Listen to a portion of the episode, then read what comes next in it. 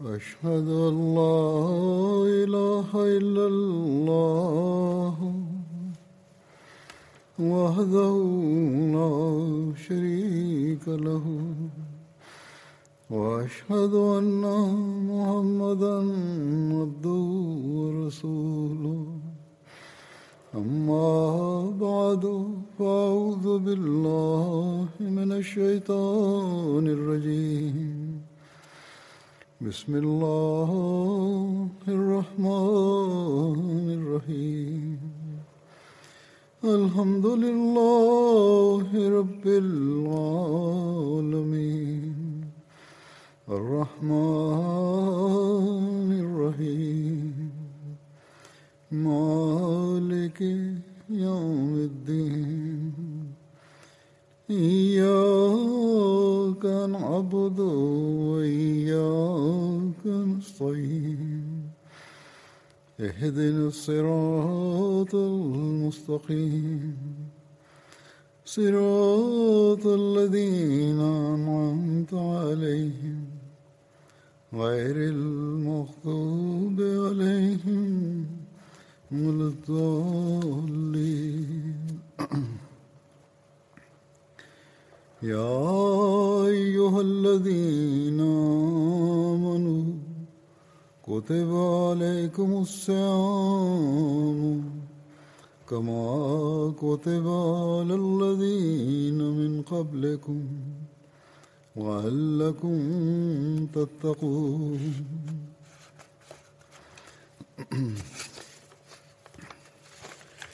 أيام معدودات فمن كان منكم مريضا ولا سفر فعدة فعدة من أيام أخر. وعلى الذين يطيقونه فدية طعام مسكين. ومن تطوع خيرا فهو خير الله. وأن تصوموا خير لكم. وأن تصوموا خير لكم إن كنتم تعلمون.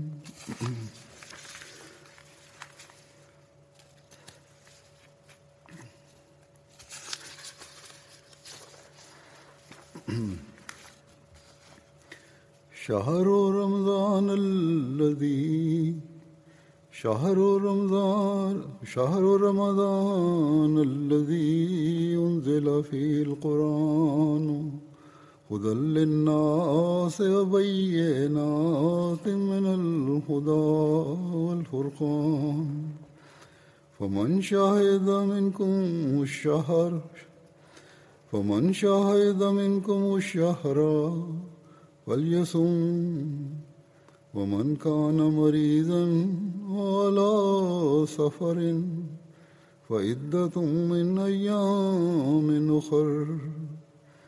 يريد الله بكم اليسر ولا يريد بكم العسر. ولتكملوا العدة ولتكبروا ولتكبروا الله على ما هداكم ولعلكم تشكرون.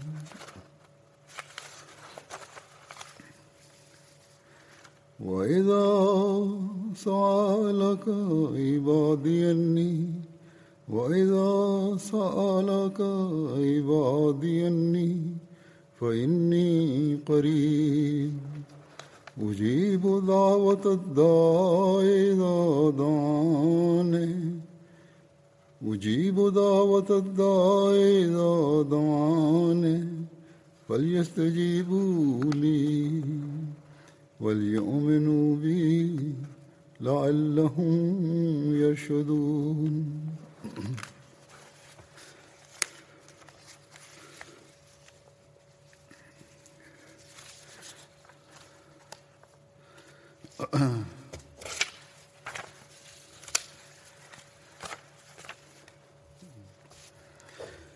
Tafsiri ya aya hizo ni kama ifuatayo. Ini mliyoamini mmelazimishwa kufunga saumu kama walivyolazimishwa wa kabla yenu ili mpate kumcha mungu kwa siku zilizohesabiwa lakini miongoni mwenu awaye mgonjwa au katika safari basi atimize hesabu katika siku zingine na wale wanaoweza watoe fidia kwa kumlisha maskini na atakayefanya wema kwa razi ya nafsi yake basi ni bora kwake. Na kama mkifunga ni bora kwenu ikiwa mnajua mwezi wa ramadhani ambao imetrimshwa humo quran kuwa mwongozo kwa watu na ishara zilizo wazi za mwongozo na kipambanuzi basi miongoni mwenu atakaye uona mwezi afunge saumu na mwenye kuwa mgonjwa au yumo safarini basi atimize hesabu katika siku zingine. Allah huwatakieni yaliyo mepesi wala hawatakieni yaliyo mazito na pia huwatakieni mtimize hesabu na kumtukuza allah kwa kuwa amewaongozeni na ili mpate kushukuru na waja wangu wakuulizapo juu yangu. Basi hakika mimi nipo karibu na yaitikia maombi ya mwombaji anaponiomba. Basi waniitikie na waniamini ili wapate kuongoka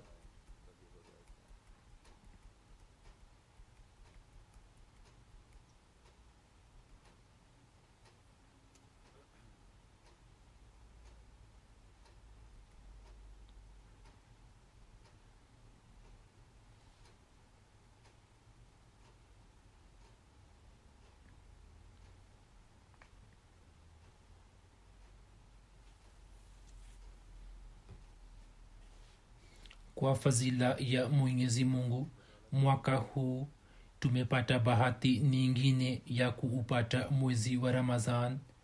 Siku zote tunatakiwa kukumbuka kwamba kuupata mwezi mtukufu wa ramadhan na kupita katika mwezi huo hakutoshi au kula daku asubuhi na kufunga saumu na kufuturu jioni na kufungua hilo halitimizi shabaha ya saumu bali pamoja na kufunga saumu hizi mwenyezi mungu ametuamrisha kujipatia mabadiliko matakatifu kuhusiana na saumu.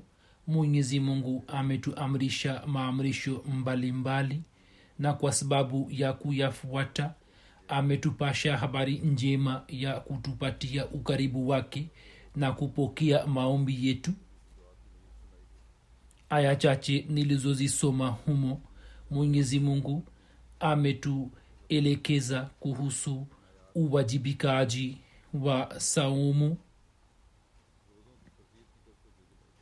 Vivyo hivyo ametuambia kwamba ikiwa kuna marazi au ni sababu yoyote nyingine iliyo halali basi atimize hisabu katika siku zingine au atoe fidia ikiwa marazi yanadumu. Lakini pia ikumbukwe kwamba kutoa fidia ni bora hata kama katika siku za baadaye mtu anapata nguvu ya kufunga saumu ikiwa mtu ana wasaa wa kiuchumi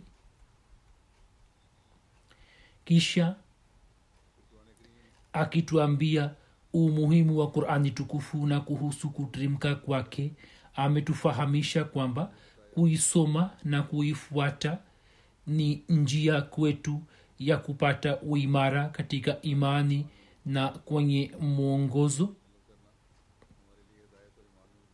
Na pia ni njia ya kujenga uhusiano na allah subhanahu wa taala na kuelewa mafundisho yaliyotoka kutoka kwake. Kisha ametupatia habari njema ya kwamba ewe nabii uwaambie waja wangu mimi nipo karibu nao nayasikiliza maombi nayapokea. Na katika mwezi wa ramadhan mtume salallahu wasalam alisema kwamba mwenyezi mungu huja kwenye mbingu wa karibu yani hupokea sana maombi ya waja wake lakini mwenyezi mungu amesema ikiwa mnatamani kwamba mimi nisikilize maombi yenu basi nini pia mnatakiwa kufuata amri zangu? Na si katika mwezi wa ramadhani tu mbali mnatakiwa kuzifanya ziwe sehemu ya kudumu ya maisha yenu na mnawajibika kujiimarisha katika mema na kwenye imani basi kwa ajili ya kukubalika kwa maombi yapo masharti. Hivyo kwa mujibu wa masharti haya sisi tutakapoboresha maombi yetu tutamkuta mwenyezi mungu yu karibu nasi na atasikiliza maombi yetu. Muda huu kuhusiana na maombi. Nitaeleza baadhi ya nukuu za hatmasihi maud alah ssalam zinazoangazia umuhimu wa dua masharti ya dua na falsafa yake na jinsi tunavyotakiwa kufanya ili maombi yetu yaweze kukubalika na allah subhanahu wa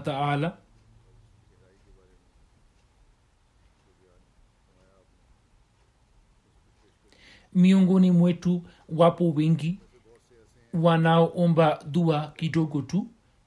Kisha wanasema kwamba mwenyezi mungu hapokei maombi yetu. Kana kwamba tumemwambia mwenyezi mungu kazi fulani ambayo angetakiwa kuikubali tu. Yaani mungu apishe mbali mwenyezi mungu analazimika kutii amri zao waseme chochote wapendacho hata kama matendo yao yawe kinyume chake lakini huu ni wajibu wa mwenyezi mungu kwamba awasikilize. Mwenyezi mungu ameweka wazi kwamba hiyo haitatokea. Kwanza nyini mtalazimika kukubali amri zangu na mtalazimika kuyafanya matendo yenu yaendane na mafunzo ya qurani tukufu katika mwezi wa ramadhan pale ambapo mmepata mazingira ya kufanya mema na silsila ya darsa imeanza basi angalieni miongozo na maamrisho yangu.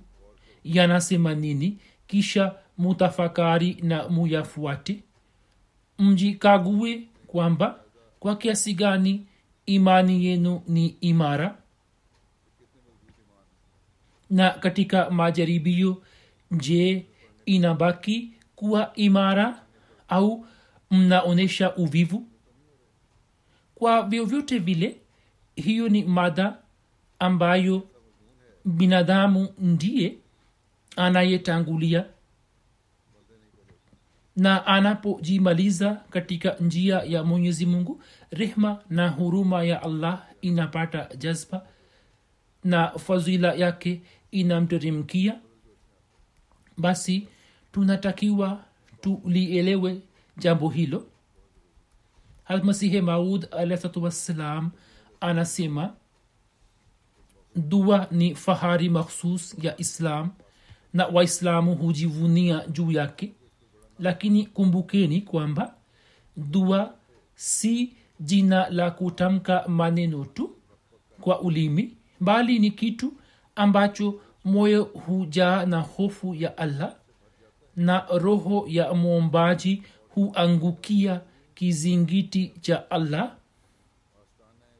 Na kwa lengo la kujiondolea mapungufu na maovu humwomba mwenyezi mungu aliye na nguvu na uwezo nguvu uwezo na maghufira na hiyo ni hali ambayo kwa maneno mengine tunaweza kuita kwa jina la mauti.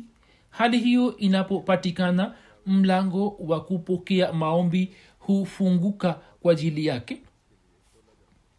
Na hujaaliwa nguvu makhsus na fadhila na uimara ambao humwezesha kuepukana na maofu na kumdumisha kufanya mema. Na hiyo ni njia bora kuliko njia zote basi hiyo ni njia ya kufanya maombi na njia ya kupata ukaribu wa allah na njia ya kukubalika kwa maombi na njia ya kuepukana na mazambi siku hizi kikawaida huulizwa swali kwamba tunawezaje kujua kuwa mazambi yetu yamesamehewa na allah ameturizia kuhusu swala hilo atmasihe maud alah ssalam ameeleza jambo la msingi kwamba ikiwa uhusiano wa kweli kwa allah unajengeka ambao ni uhusiano wa kudumu na mtu amefanya juhudi kweli kweli kwa ajili yake kisha fadhila ya allah inamteremkia ambayo inamwezesha nguvu ya kujiepusha na maovu. Na binadamu pamoja na kujiepusha na maovu anajaaliwa nguvu maalum ya kufanya mema na anajaaliwa nguvu ya kuendelea katika mema. Kama hali hiyo haitokei mtu hawezi kusema kwamba nimepata ukaribu wa allah. Basi mtu ataweza kumwabudu allah kweli kweli atakapofikiri hivyo na atatenda kama ipasavyo. Hivyo katika mwezi huu wa ramadhan yatupasa kufanya juhudi maalum kuhusu dua kama nisemavyo nitaweka mbele yenu nukuu chache za hatmasihe maud alahsatu wassalam. Hazrat masihe maud alahsatu wassalam sehemu moja akieleza swala la kukubalika kwa dua anasema swala la kukubalika dua kwa hakika ni kitawi cha swala la dua na ni jambo la msingi kwamba yule mtu ambaye hakulifahamu shina yeye hupata matatizo katika kulifahamu tawi na kudanganika. Ili tuelewe kitu fulani tunatakiwa kuelewa msingi wake. Na tusipoelewa kitu cha msingi hata kama tufafanuliwe kiasi gani tuelezwe kiasi gani hatuwezi kukielewa. Akasema uhakika wa dua ni huu kwamba kuna kuwepo na uhusiano wenye mvuto kati ya mja mwema na mola wake. Yani kwanza rehma ya mwenyezi mungu humvutia mja upande wake. Halafu kwa mivuto ya ukweli wa mja mwenyezi mungu humkurubia yeye. Mja wake anapofanya juhudi kwa moyo safi basi mwenyezi mungu humkurubia yeye. Na uhusiano huo katika hali ya kuomba dua ukifikia mahali maalum huzalisha sifa za ajabu. Wakati mtu akikumbwa na tatizo zito anaelekea kwa mwenyezi mungu kwa yakini kamili matumaini kamili mapenzi kamili na uaminifu kamili na hima kamili. Huku akiwa macho kabisa akiachana mapazia ya mghafala huendelea mbele zaidi na zaidi katika nyanja za fana.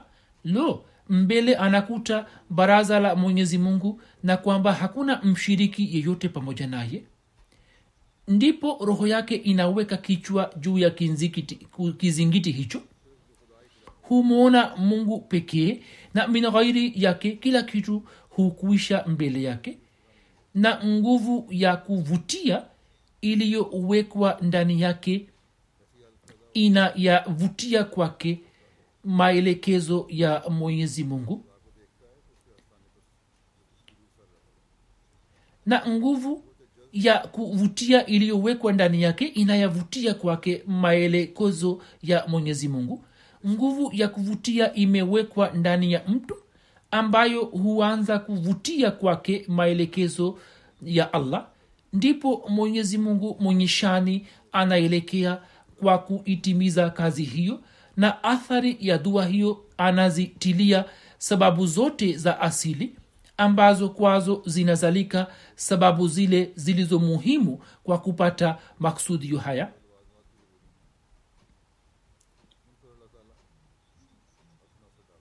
Na sababu zinazalika ambazo ni muhimu kwa ajili ya kupata maksudio na shabaha. Kwa mfano kama kuna dua ya kuomba mvua basi baada ya kukubaliwa dua sababu za asili zilizo muhimu kwa ajili ya mvua zaletwa kutokana na athari ya dua hiyo.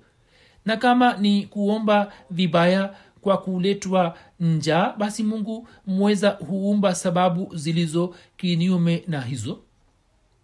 Kisha akasema maelfu ya miujiza iliyozwihiri kwa manabii au mambo ya maajabu waliyoendelea kuonyesha mawelii mpaka siku hizi. Asili na chimbuko lake ni hii hii dua. Na mara nyingi kwa athari tu ya maombi miujiza huendelea kuonyesha onyesho la uwezo wa mweza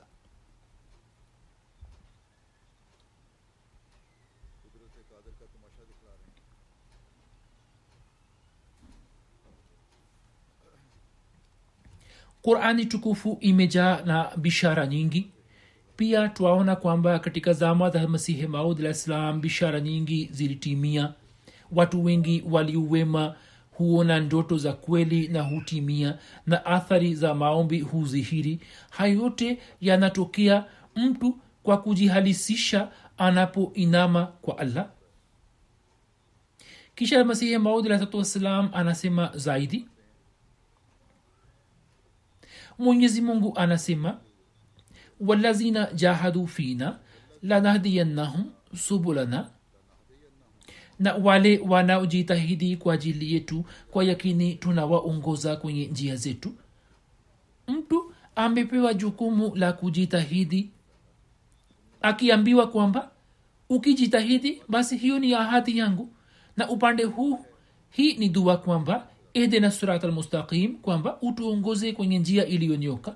Mwenyezi mungu ameahidi kwamba jitahidini mimi nitawaongozeni kwenye njia zangu. Na upande wa pili ametufundisha dua kwamba ehdina sirat almustaqim kwamba utuongoze kwenye njia iliyonyoka. Hivyo mtu anatakiwa kuiweka mbele yake mtu anatakiwa kuiweka mbele yake halafu afanye dua katika sala kwa unyenyekevu na awe na matumaini kwamba yeye pia awe miongoni mwa watu ambao wameshapata daraja na maarifa. Asije akaondoka kutoka dunia hii akiwa kipofu akikosa maarifa. Hivyo akasema man kana fi hazihi ama fahuwa fi lakhirati ama. Mtu aliye kipofu katika dunia hii atakuwa kipofu katika akhira.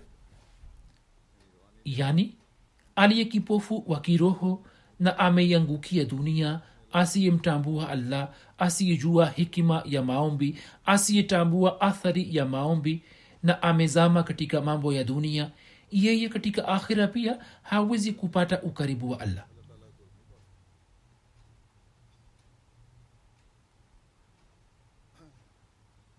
Basi huzur anasema kwamba maandalizi ya akhira yanatakiwa yaanze kutoka dunia hii mujiandaye kwa ajili yake.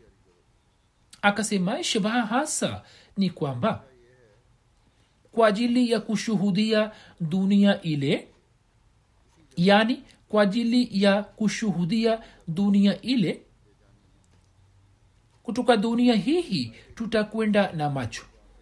Ikiwa tunataka kuona dunia ya akhira ambapo tutapata ukaribu wa allah basi kutoka dunia hii tutakwenda na macho. Na maandalizi ya kupata ukaribu wa allah yataanza kutoka dunia hii. Basi je inaweza kufikiriwa kwamba allah akiahidi kisha asitimize? Akasema maana ya kipofu ni mtu aliyekosa maarifa na laza ya kiroho mtu fulani anazaliwa katika nyumba ya waislamu na anafuata imani ya mababu zake na wazazi wake bila kujua lolote anawafuata tu. Hafanyi mambo mema na kwa kuwa amezaliwa kwa waislamu hivyo anaitwa muislamu. Upande wa pili yupo mkristo ambaye anazaliwa katika nyumba za wakristo na anaitwa mkristo ndio sababu mtu wa aina hiyo anakuwa hana heshima yoyote kwa allah mtume wake na qurani tukufu. Hata upendo wake kwa dini pia unakuwa na dosari na mapungufu. Na anakaa na wale wanaomzihaki mtume na mtu mungu mwenyezi mungu. Sababu yake ndiyo hii kwamba mtu huyo anakuwa hana jicho la kiroho na anakuwa amekosa upendo wa dini. Mtu akimpenda mtu je atapenda kwamba jambo fulani lisemwe zidi ya kipenzi chake? Ilmuradi mwenyezi mungu amesema kwamba mimi niko tayari kumpatia mwongozo ikiwa mja wangu yupo tayari kuupokea. Basi kuomba kwake ndio kujiandaa kwake kupokea mwongozo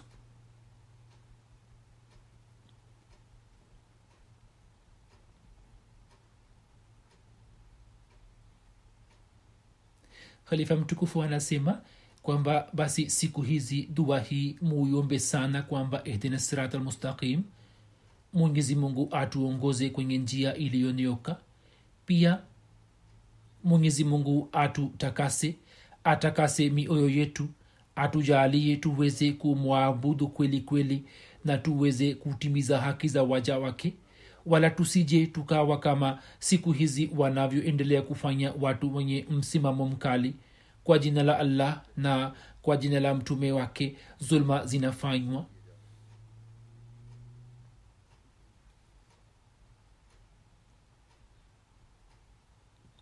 Mwenyezi mungu atusalimishe sote na shari ya hawa wazalimu.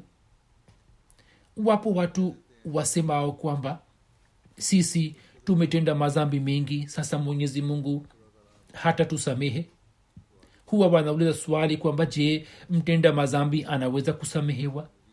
Na kisha wakiwa na wazo hili kwamba hatutasamehewa wanaendelea kujiingiza zaidi katika mazambi. Kimsingi shetani anatia wasiwasi mioyoni mwao na anatumia njia zake ili awapeleke mbali na allah na kisha watu wa aina hiyo wanaendelea kuchezewa katika mikono ya shetani. Lakini hazrat masihi maud alahsatuwassalam akituambia njia ya kujipatia wokovu kutoka shambulizi la shetani anasema mtenda zambi akiwaza wingi wa mazambi yake asichoke kuomba dua msichoke kwamba tumeomba sana na mazambi ni mengi. Akasema dua ni tiba. Mwishowe kutokana na dua ataona tu kwamba yeye ameanza kuchukia zambi. Dua ndiyo tiba ya mazambi. Mkiomba mfululizo mtaona kwamba mtaanza kuchukia mazambi. Shetani atawakimbieni. Watu ambao wakizama katika maasi wanakata tamaa na hawaelekei kufanya toba. Mwishowe wanakataa manabii na athari zao. Kisha wanakuwa mbali na dini. Watu hawa wanakuwa mbali na dini. Kisha wanaenda mbali na manabii hadi wanafikia upagani.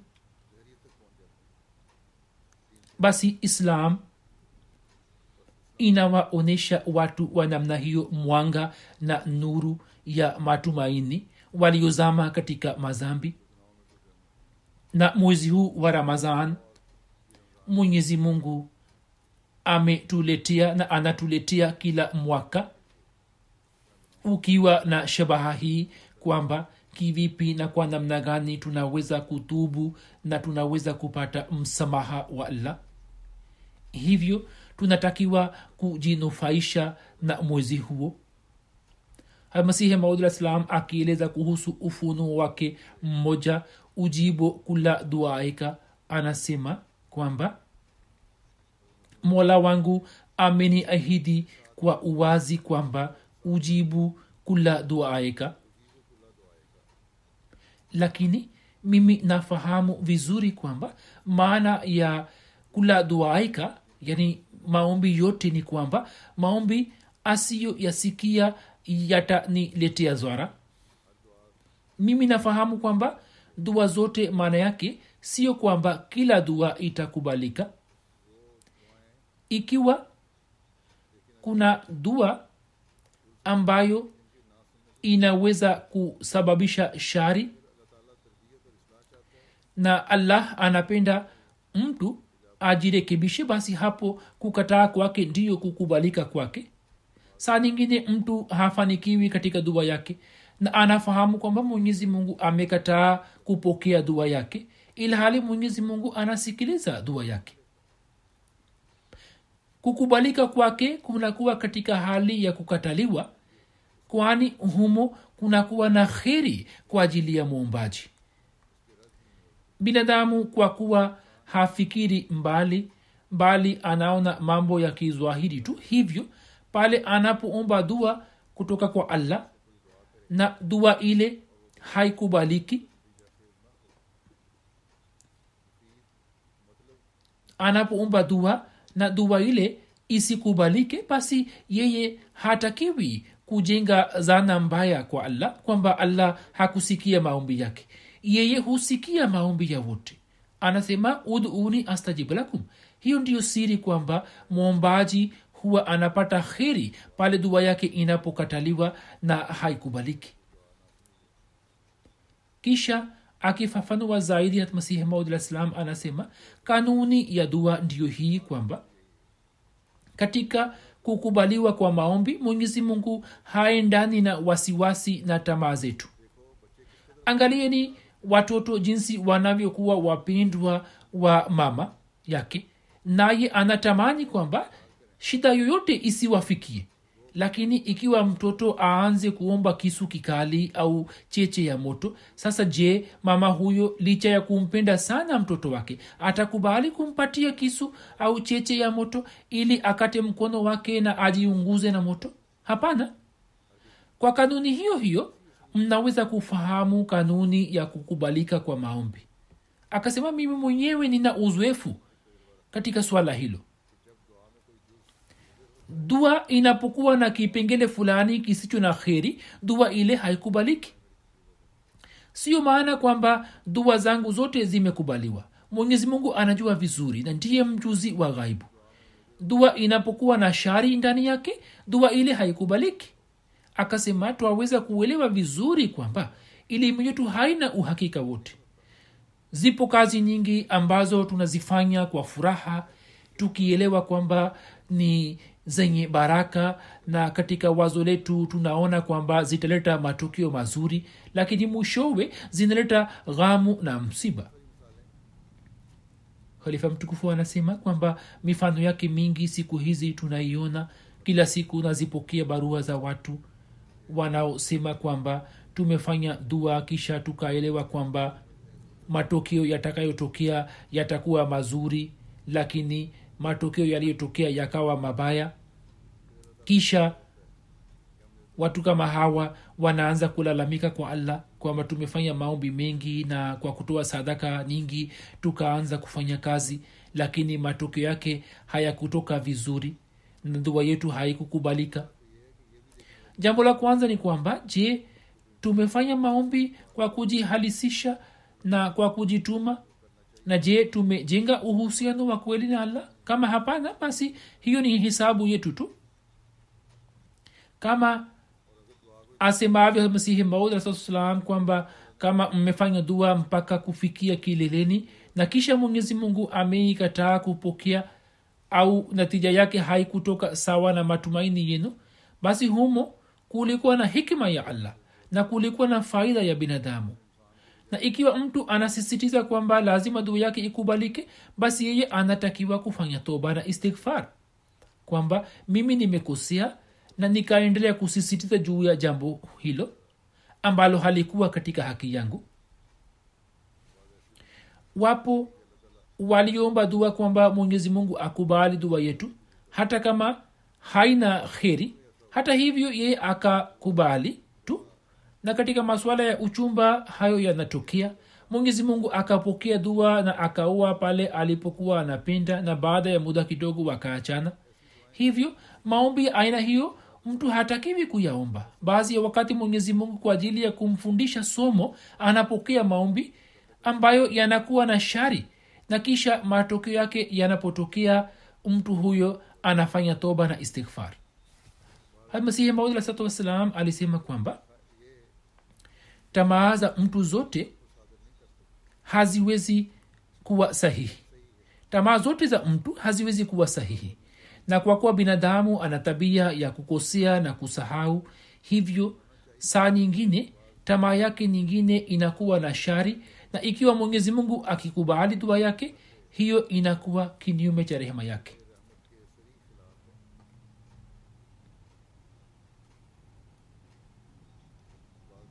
tamaa zingine zinakuwa na shari na kama mwombaji ni mpendwa wa mwenyezi mungu hapo mwenyezi mungu hapokei dua yake kwani hiyo ni kinyume cha sifa ya rehema yake.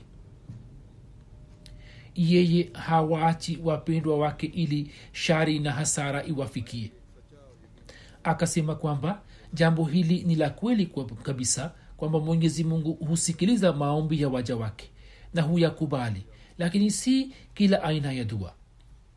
Kwani saa nyingine kutokana na jazba ya nafsi mtu haoni matokeo ya dua na anafanya maombi. Anakuwa hana fikira kwamba natija gani itatoka.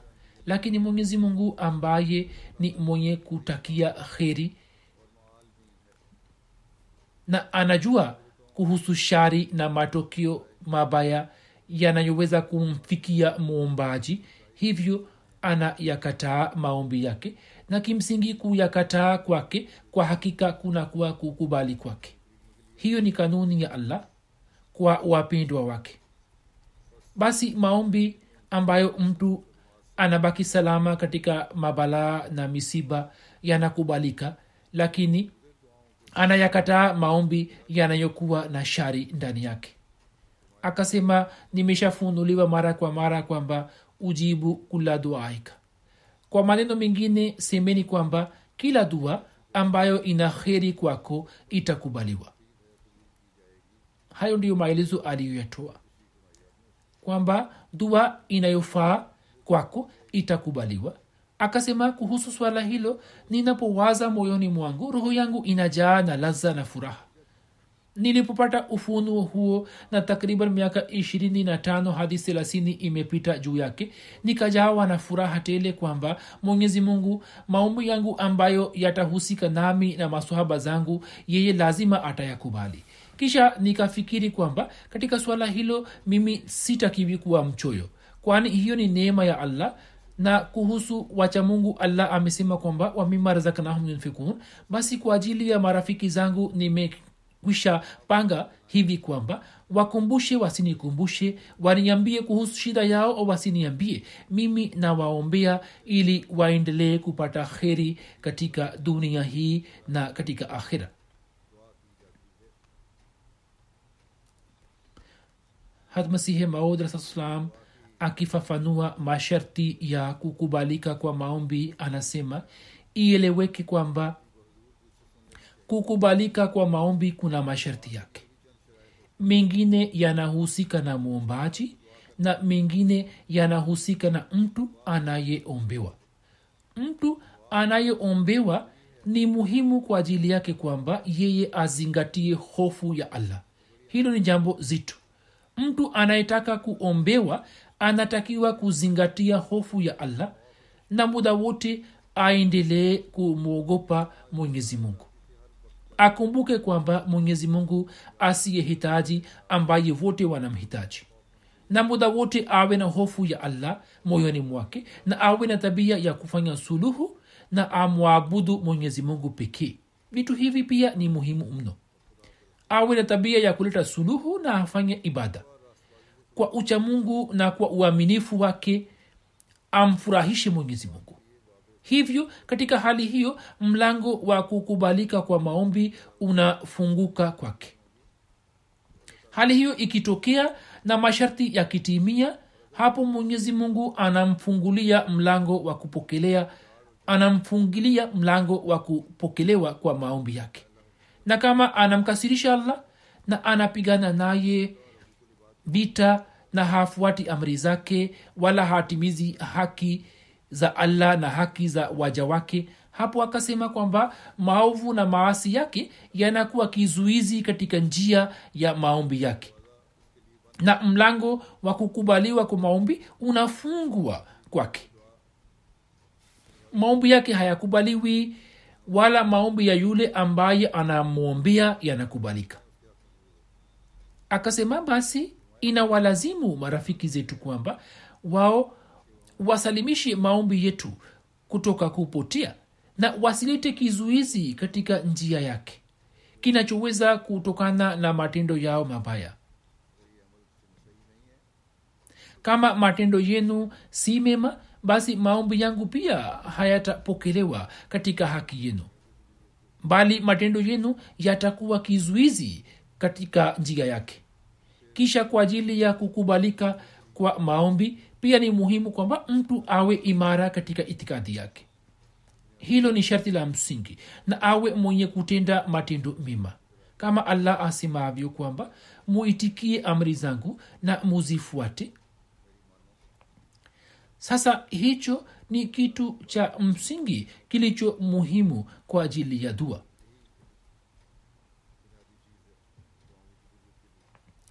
Masihi maud alahssalam akifafanua jambo hilo anasema hili ni jambo la kweli kwamba mtu asipotumia matendo yake hafanyi maombi bali anamjaribu mwenyezi mungu. Hivyo kabla ya kufanya maombi ni muhimu kutumia nguvu zote na hiyo ndiyo maana ya dua. Kwanza kabisa mtu anatakiwa kuangalia matendo yake kwani hii ni tabia ya allah kwamba mwongozo hutokana na sababu zake. Vitu vinavyohitajika kwa ajili ya mwongozo na vitu hivi vitakapopatikana na ikiwa mtajirekebisha kisha mtafanikiwa. Akasema mwenyezi mungu anamwezesha mtu kuwa na hali fulani ambayo inakuwa sababu ya kujirekebisha kwake. Ikiwa dua inaombwa kwa moyo safi hapo mwenyezi mungu anamfanya mtu awe na sababu ambayo inakuwa njia ya kujirekebisha kwake.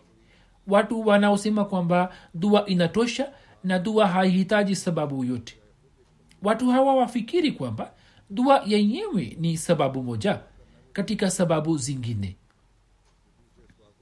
na maneno ya iyaka naabudu ambayo yametangulia maneno ya iyaka nastain yanafafanua vizuri swala hilo kwamba sisi twakuabudu wewe tu na kisha tunaomba msaada kutoka kwako kwamba sisi tufanikiwe ilmuradi tunaona kwamba hiyo ni kawaida ya allah ya kuwa yeye anamsababishia mtu apate sababu mbalimbali mbali. Angalieni kwa ajili ya kumaliza kiuu anampatia mtu maji na kwa ajili ya kumaliza njaa anampatia chakula. Lakini kwa kupitia njia mbalimbali. Mbali sio kwamba kiu kimekwisha mara moja au maji yametoka mbinguni ghafla au chakula kimepatikana. Sababu na njia zinapatikana ambazo kwazo maji na chakula kinapatikana basi silsila hiyo ya sababu inaenda hivyo. Kwani mwenyezi mungu ana majina mawili kana llahu azizan hakima. Yeye ni aziz yani ana uwezo wa kufanya mambo yote na yeye ni hakim yani mambo yo, yako yote mambo yake yote yanatokana na hikima na kwa wakati. Angalieni katika miti na vitu vingine sifa za aina aina zimewekwa. Angalieni turbad kiasi kadogo tu kinasababisha mtu apate kuharisha. Na pia ni sukmania sakuminia mwenyezi mungu ana uwezo kwamba mtu apate kuharisha au kiu yake kimalizike bila maji. Lakini kwa kuwa ilikuwa lazima kwamba watu wangejua kuhusu maajabu ya kudra ya mwenyezi mungu yaliyoumbwa na mwenyezi mungu. Kwani pale elimu yao juu ya maajabu yake inapopata wasaa na inazidi mtu kutokana na kujua kuhusu sifa za allah anapata uwezo wa kuwa karibu zaidi na allah. Kutokana na elimu za tiba na anga maelfu ya ma- maajabu yanajulikana. Ikiwa mtu aone kwa jicho la kiroho vitu hivi vilivyoumbwa na allah vinamvizisha mwanasayansi anayeamini juu ya zati ya allah azidi zaidi katika itikadi yake. Ilhali mpagani anasema kwamba vitu hivi vimetokea vyenyewe. Lakini akasema kwamba mwenyezi mungu ameonyesha maajabu ya kudra yake. Ili mtu aweze kujua kwamba kila kitu kina shabaha yake na kina kusudio lake kisha sayidina amar salam anasema yawapasa kushika uchamungu kwani uchamungu ni kitu ambacho tunaweza kusema kwamba ni muhtasari wa sheria. Uchamungu una daraja zake. Lakini mtu akianza safari yake kwa azma na ikhilasi huwa anafikia daraja za juu. Mtu anapoanza kupiga hatua katika kushika uchamungu basi anaweza kufikia daraja za juu kwa sababu ya uaminifu wake na ikhilasi yake. Mwenyezi mungu anasema inama yatakabalu llah min almuttaqin yani allah huwapokelea wa mchao tu. Innama yatakabalu llahu min almuttaqin hiyo ni ahadi yake ambayo haiwezi kubadilika kabisa. Kama asemavyo ina llaha la yukhlifu lmiad mwenyezi mungu havunji miadi ina llaha la yukhlifu lmiad basi kama sharti la uchamungu ni la lazima katika kukubaliwa kwa maombi yani ni sharti ambalo haliwezi kuachwa na kukataliwa. Sasa ikiwa binadamu ambaye ameghafilika kisha aseme kwamba maombi yake yakubaliwe? Sasa je mtu huyu si mjinga au mpumbavu? Hivyo ni muhimu kwa jumuiya yangu kwamba kila mmoja wao kwa kadri wawezavyo washike uchamungu ili wapate laza ya kupokelewa kwa maombi na wapate sehemu katika imani. Mwenyezi mungu amesema kwamba muniamini na hivyo imani yenu itazidi kisha almasihi maud wassalam akieleza aina mbalimbali za rehma anasema kumbukeni kwamba rehma ina aina mbili. Moja inatokana na sifa ya rehmaniyat na nyingine inatokana na sifa ya rahimiyat. Rehmaniyat ni fadhila ya allah iliyoanza kupatikana kabla ya uumbaji wetu. Kwa mfano mwenyezi mungu kutokana na elimu yake ya zamani aliviumba ardhi na mbingu na vitu vilivyomo ndani yake ambavyo vyote vinatufaa na vinatusaidia. Binadamu ndiye anayenufaika zaidi na vitu hivyo makondoo mbuzi na wanyama wengine. Binadamu anapata faida kutoka kwao na vitu hivi vyote vimeumbwa kwa ajili ya binadamu na kwa ajili ya faida yake. Angalieni katika mambo ya kimwili laza na furaha zinazopatikana kwa mtu. Yaani niama iliyo nzuri ni kwa ajili ya binadamu na mifupa ni kwa ajili ya mbwa. Na binadamu anapata laza za aina aina.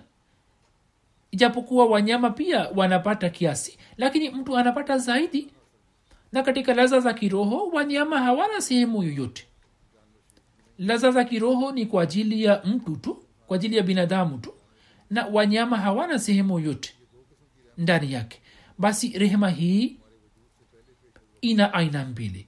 Moja vitu vilivyokuwa vimetayarishwa kabla ya kuumbwa kwetu na sasa vinatusaidia katika shughuli mbalimbali na vitu hivi vimepatikana bila kuomba kwetu na hivi vyote vinatokana na sifa ya rehmaniyat ya mwenyezi mungu.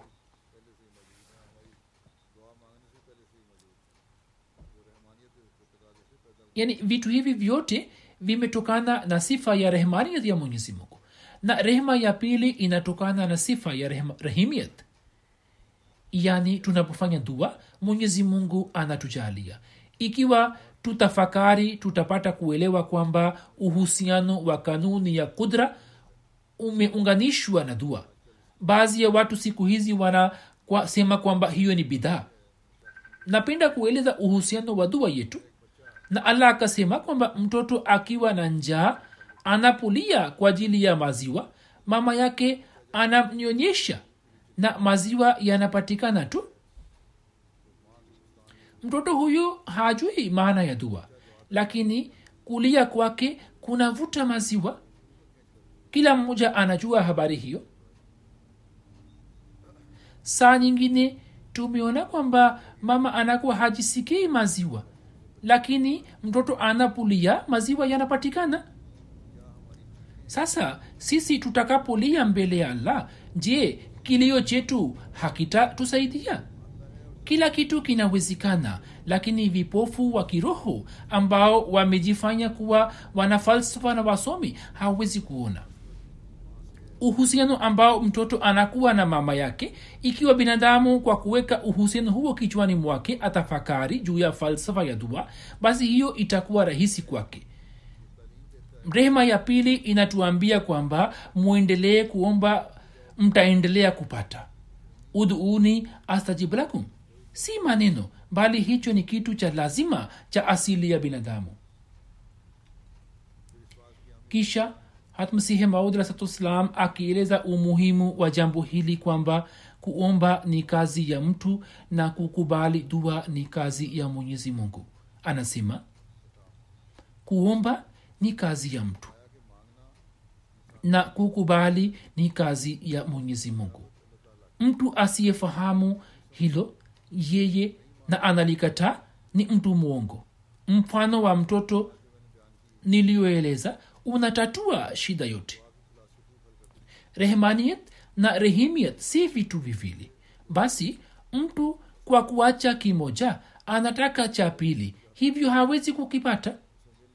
Sifa ya rehmaniyet inatuwezesha kuwa na uwezo wa kupata faida kutoka sifa ya rehmaniyat rehmaniyat ya allah ni vile vitu ambavyo ametupatia bila kuomba kwetu na ametuonyesha njia zake. Sasa vitu ambavyo kazi yetu ni kuviomba yeye anatuwezesha nguvu ili tuweze kuviomba. Akasema mtu asiyefanya hivyo yeye anakataa neema ya allah. Maana ya iyaka naabudu ni kwamba wewe tu twakuabudu. Sisi tukitumia vitu na sababu ambazo wewe umetujalia tunakuabudu. Yaani tunakuabudu kwa kutumia njia ambazo wewe umetupatia. Angalieni kwa mfano ulimi. Huzur anatoa mfano wa ulimi. Anasema ulimi ambao umeumbwa na vitu mbalimbali. Mbali, kuna mishipa yake kisha ni mate na una vitu vingine ambavyo ni sehemu ya ulimi na ulimi umetengenezwa na vitu hivyo. Ikiwa ulimi usingekuwa na vitu hivi tusingeweza kuongea. Ulimi ukikauka mtu hawezi kunena. Ulimi ukikosa mishipa yake na mate mtu hawezi kuutumia na kuongea. Akasema kwamba alitupatia ulimi kwa ajili ya dua ambayo inaweza kudhihirisha mawazo na hisia za moyo. Na sisi pamoja na kudhihirisha mawazo ya moyo pia tunatumia kwa ajili ya kuongea. Na tusipotumia ulimi wetu kwa ajili ya dua hiyo ni bahati mbaya kwetu. Yapo marazi mengi ambayo ulimi ukiyapata unaacha kufanya kazi yake na mtu anakuwa mbubu.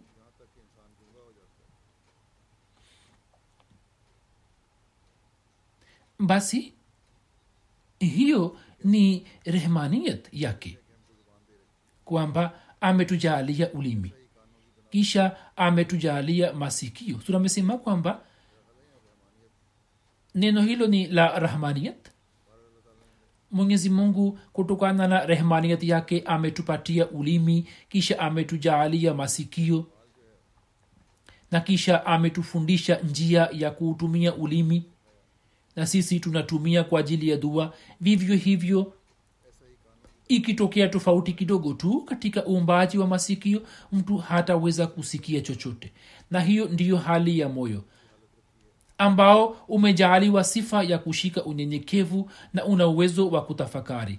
Na ukishambuliwa na marazi vitu vyote vitapotea tu. Angalieni majununi kwamba viungo vyao vinakosa nguvu. Sasa je sasa si kazi ya mtu kwamba yeye athamini neema za allah?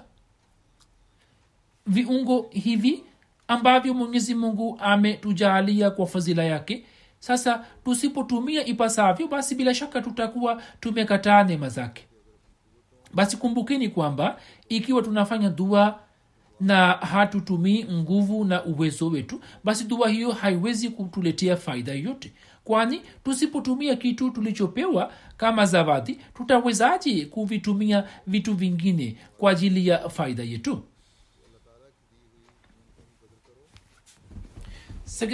Salam akitoa mifano hiyo ametuambia wazi kwamba muthamini neema za allah na muzitumie katika faida zenu. Na mwombe allah ili awasaidieni katika kuzitumia kama ipasavyo. Na hapo ndipo mja mkweli wa allah ataweza kutimiza haki ya utumishi wake. Na ataweza kumshukuru allah kwa neema zake. Na kisha sifa hiyo ya kumshukuru allah inavutia fadhila zake zaidi. Na mtu anashuhudia manzari ya kukubaliwa kwa maombi yake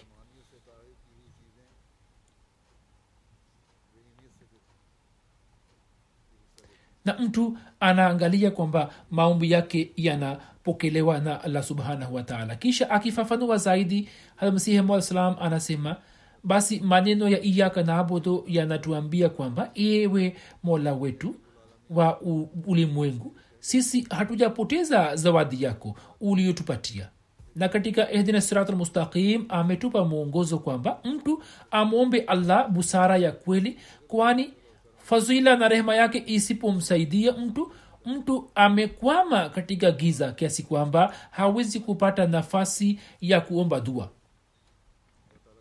Ni fadhila ya allah tu inayomwongoza. Waila mtu ni ajizi.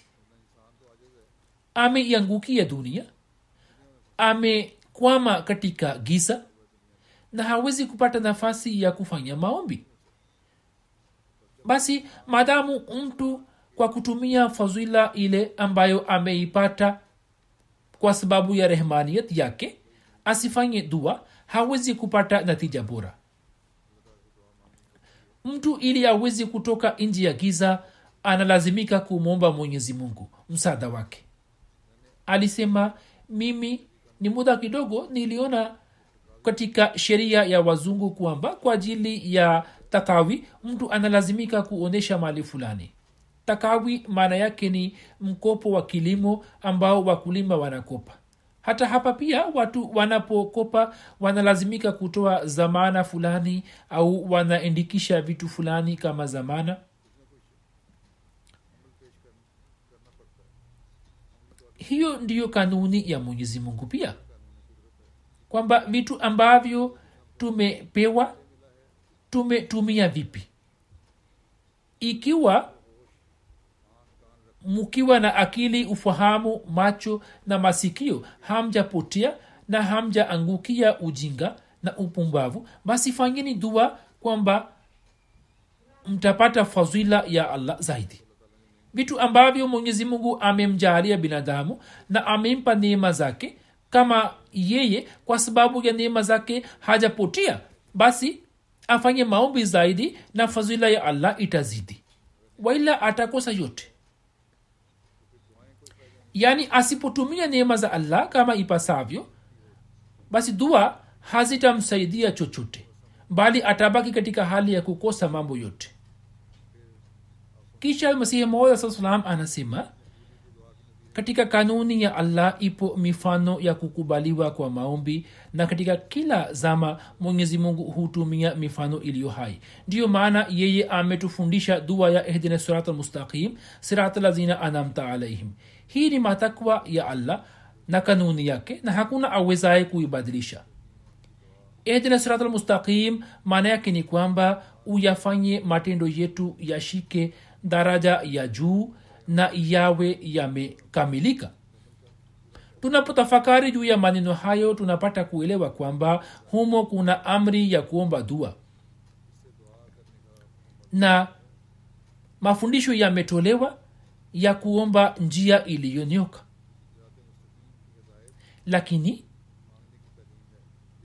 maneno ya iyaka naabudu wa iyaka nastain yanatuambia kwamba sisi tunufaike nayo. Yaani kwa ajili ya kufikia daraja mbalimbali mbali za njia iliyonyoka tukitumia viungo vyetu tuombe msaada wa allah. Iyaka naabudu wa iyaka nastain inatuambia ya kwamba kama sisi tunataka kupata sirate mustaqim basi viungo ambavyo mwenyezi mungu ametujaalia kwa kuvitumia viungo vile tutalazimika kumwomba mungu msaada wake. Basi kutumia njia za kizwahiri ni jambo la lazima na mtu anayacha kutumia anakataa neema zake. Ili mtu aweze kutenda mema analazimika kuomba msaada kutoka kwa allah. Akasema mwenyezi mungu kwa ajili ya dua ametujaalia ulimi ambao una uwezo wa kudhihirisha mawazo na hisia za moyo. Kisha akasema vivyo hivyo katika moyo wetu ameweka uwezo wa kushika unyenyekevu na kutafakari. Basi kumbukeni kwamba kama kwa kuacha vitu hivyo tutafanya dua basi dua hiyo haitatusaidia chochote. Hivyo kabla ya maneno ya iyaka naabudu yani maneno ya iyaka naabudu yaliyotangulia ihdina sirat yanatuambia kwamba sisi hatujapoteza neema zako ambazo ulitujalia. Kumbukeni kwamba hii ni sifa makhsus ya rehmaniyat kwamba inamwezesha mtu kupata faida kutoka reh- rehimiyat. Hivyo kama mwenyezi mungu alivyosema uduni astajib lakum hayo si maneno matupu bali hiyo ndiyo kazi ya binadamu kwamba yeye afanye dua. Na mtu asiomba dua ni mzalimu. Dua ni kitu kilicho na laza ya ajabu. Mimi nasikitika kwamba nitumie maneno gani ili niweze kueleza laza yake mbele ya dunia. Kwa kifupi tu vitu ambavyo ni vya msingi katika dua moja ni kwamba watu watende mema na wawe na itikadi kwani mtu asiyerekebisha itikadi zake na asiyetumia matendo mema kisha anafanya maombi yeye anamjaribu allah. Hivyo katika dua ya ihdina siratlmustaqim kitu kilichotajwa humo ni kwamba ufanye matendo yetu yakamilike na yafikie daraja ya juu na kisha kwa kusema haya kwamba sirata lazina anamta alaihim akaweka wazi kwamba sisi tunaomba mwongozo kwa njia ile ambayo ni njia ya wale uliowaneemesha na utuokoe na njia ya wale waliopata ghazbu yako. Na kwa kusema zwalin akatufundisha kwamba pia utuokoe na hali ya kupotia. Yani tusije tukapotia bila kuwa na msaada wako. Hivyo utusalimishe. Hivyo mnaposoma sura fatiha basi musome hivi kwa kutafakari juu yake na kisha mufanye maombi kisha akieleza umuhimu wa sababu katika dua anasema zaidi kwamba sikilizeni dua ambayo mwenyezi mungu anasema uduni astajib lakum inahitaji roho ya kweli na haina roho ya kweli. Na ikiwa haina roho ya kweli na unyenyekevu basi ni maneno matupu tu. Kisha mtu anaweza kusema kwamba hakuna haja ya sababu. Hiyo ni si sahihi. Sheria haijakataa kutumia sababu. Na kusema kweli dua yenyewe ni sababu moja na dua ni chimbuko la kutafuta sababu. Maumbile ya binadamu mikono yake na miguu yake inaonyesha sura fulani ya kusaidiana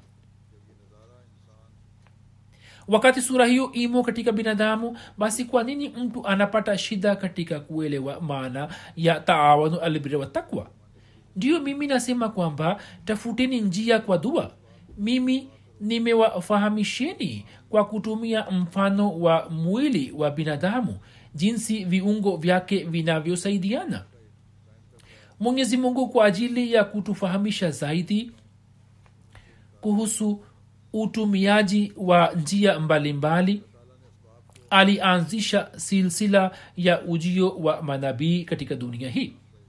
Mwenyezi mungu alikuwa na uwezo na anao uwezo kwamba ikiwa akipenda yeye basi manabii wake wasihitaji msaada wa aina yoyote. Lakini hata hivyo muda unafika ambapo wanalazimika kusema man answari ilallah je wanaomba msaada kama anavyoomba mwenye kuombaomba hapana. Man ansari ilallah inakuwa na shani yake. Wao wanataka kuifundisha dunia kwamba vitu hivi vya dunia kuvitumia ni kitu cha lazima na ni sehemu ya dua. Waila wanakuwa na imani kamili juu ya ahadi za allah nao wanajua kwamba hii ni ahadi ya allah kwamba inna lanansuru rusulana. Walazina amanu fi lhayati dunia kwamba sisi tutawasaidia mitume wetu na wale walioamini juu yao katika dunia hii. Akasema hiyo ni ahadi ya kweli.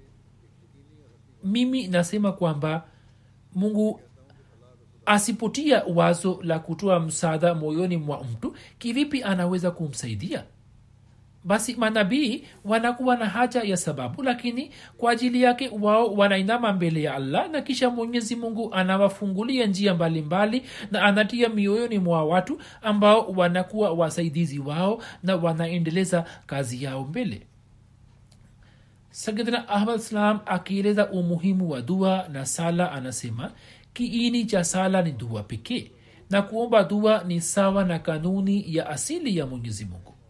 Kwa mfano tunaona kwamba mtoto anapolia na anaonyesha machungu yake mama yake anakosa utulivu na anaanza kumnyonyesha. Huo ndio uhusiano ulio baina ya mungu na viumbe wake ambao kila mtu hawezi kuuelewa mtu anapoanguka kwenye kizingiti cha allah na kwa unyenyekevu mkubwa anaeleza mbele yake hali yake na haja zake na anamwomba msaada na analia mbele yake ndipo rehema ya mungu inamteremkia na mtu huyo anarehemiwa na fadhila ya allah pia inahitaji maombi. Hivyo tuombe hivyo. Kisha anasema baadhi ya watu huzani kwamba kulia mbele ya allah jambo hilo halimsaidii mtu. Hilo ni wazo batili kabisa. Watu wa aina hiyo hawana imani juu ya dhati ya allah na juu ya sifa na kudra zake. Ikiwa wangekuwa na imani kweli wasingethubutu kusema hivyo. Mtu yeyote aliyejia mbele ya allah na akafanya toba ya kweli na akarejea kwake mwenyezi mungu muda wote akamjalia fadhila zake mshairi mmoja amesema kweli kwamba katika shairi la kiajemi maana yake ni kwamba ni nani ambaye awe ashiki wa mtu fulani kisha yule anayempenda yeye asiwe na habari ya hali yake? Huyu hana machungu waila tabibu yupo. Mwenyezi mungu anataka kwamba nini muje kwake kwa moyo safi sharti lake ni moja tu kwamba nyinyi muwe na mabadiliko ya kweli ambayo yawapelekeni mbele ya allah. Nasema kweli kweli kwamba mwenyezi mungu ana kudra za ajabu na ana fadhila na baraka zisizo na mipaka. Lakini ili muweze kuzipata muwe na jicho la mapenzi kama mtakuwa na mapenzi kweli kweli mwenyezi mungu atasikiliza sana maombi yenu na atawasaidieni kisha akasema kwa kueleza sifa ya waumini mungu anasema yazkuruna llaha qiyaman wa quudan wa ala junubihim. Wayatafakaruna fi khalqi samawati walars rabbana ma khalakta haza batila. Yani waumini ni wale ambao humkumbuka allah wakiwa wima na wakikaa na wakilala kibavu na huutafakari uumbaji wa mbingu na ardhi na wanasema mola wetu huku viumba hivi bure. Pale ambapo wanaona mpango wa mungu wanasema mola wetu hukuviumba hivi bure. Yaani watu hawa hawafanyi kama wanavyofanya watu wa dunia kwamba wanafanya utafiti juu ya ardhi na sura yake na mwezi na jua na nyota na waendelee kupiga hisabu kuhusu vitu hivi hisabu za dunia bali kwa kuvitafakari vitu hivyo wanarejea kwa muumba wa vitu hivi na wanaimarisha imani yao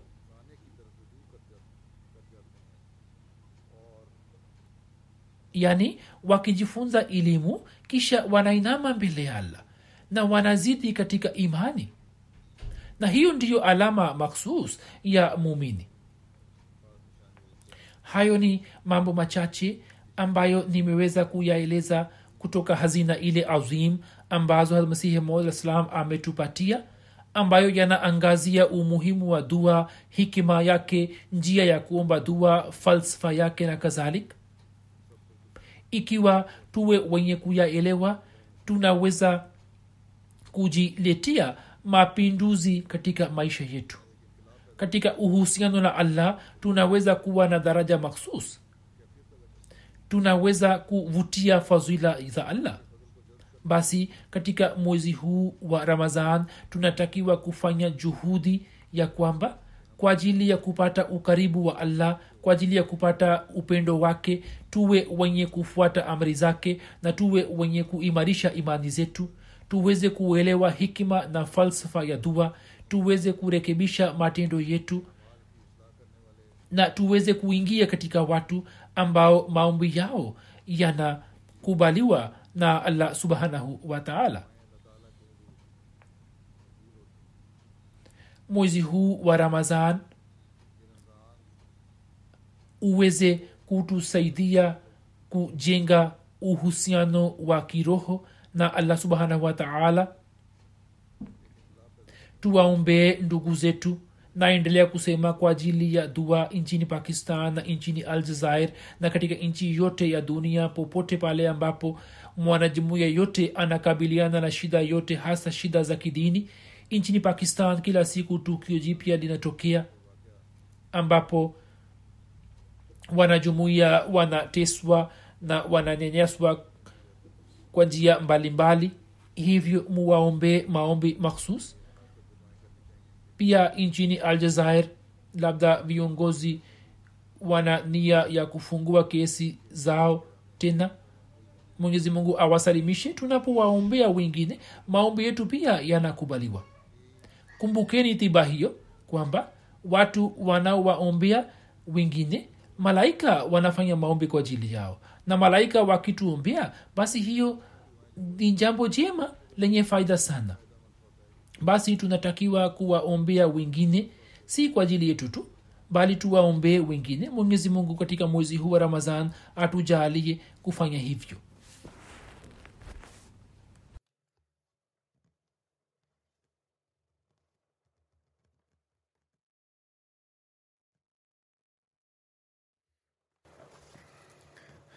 الحمد لله الحمد لله نحمده ونستعينه ونستغفره ونؤمن به ونتوكل عليه.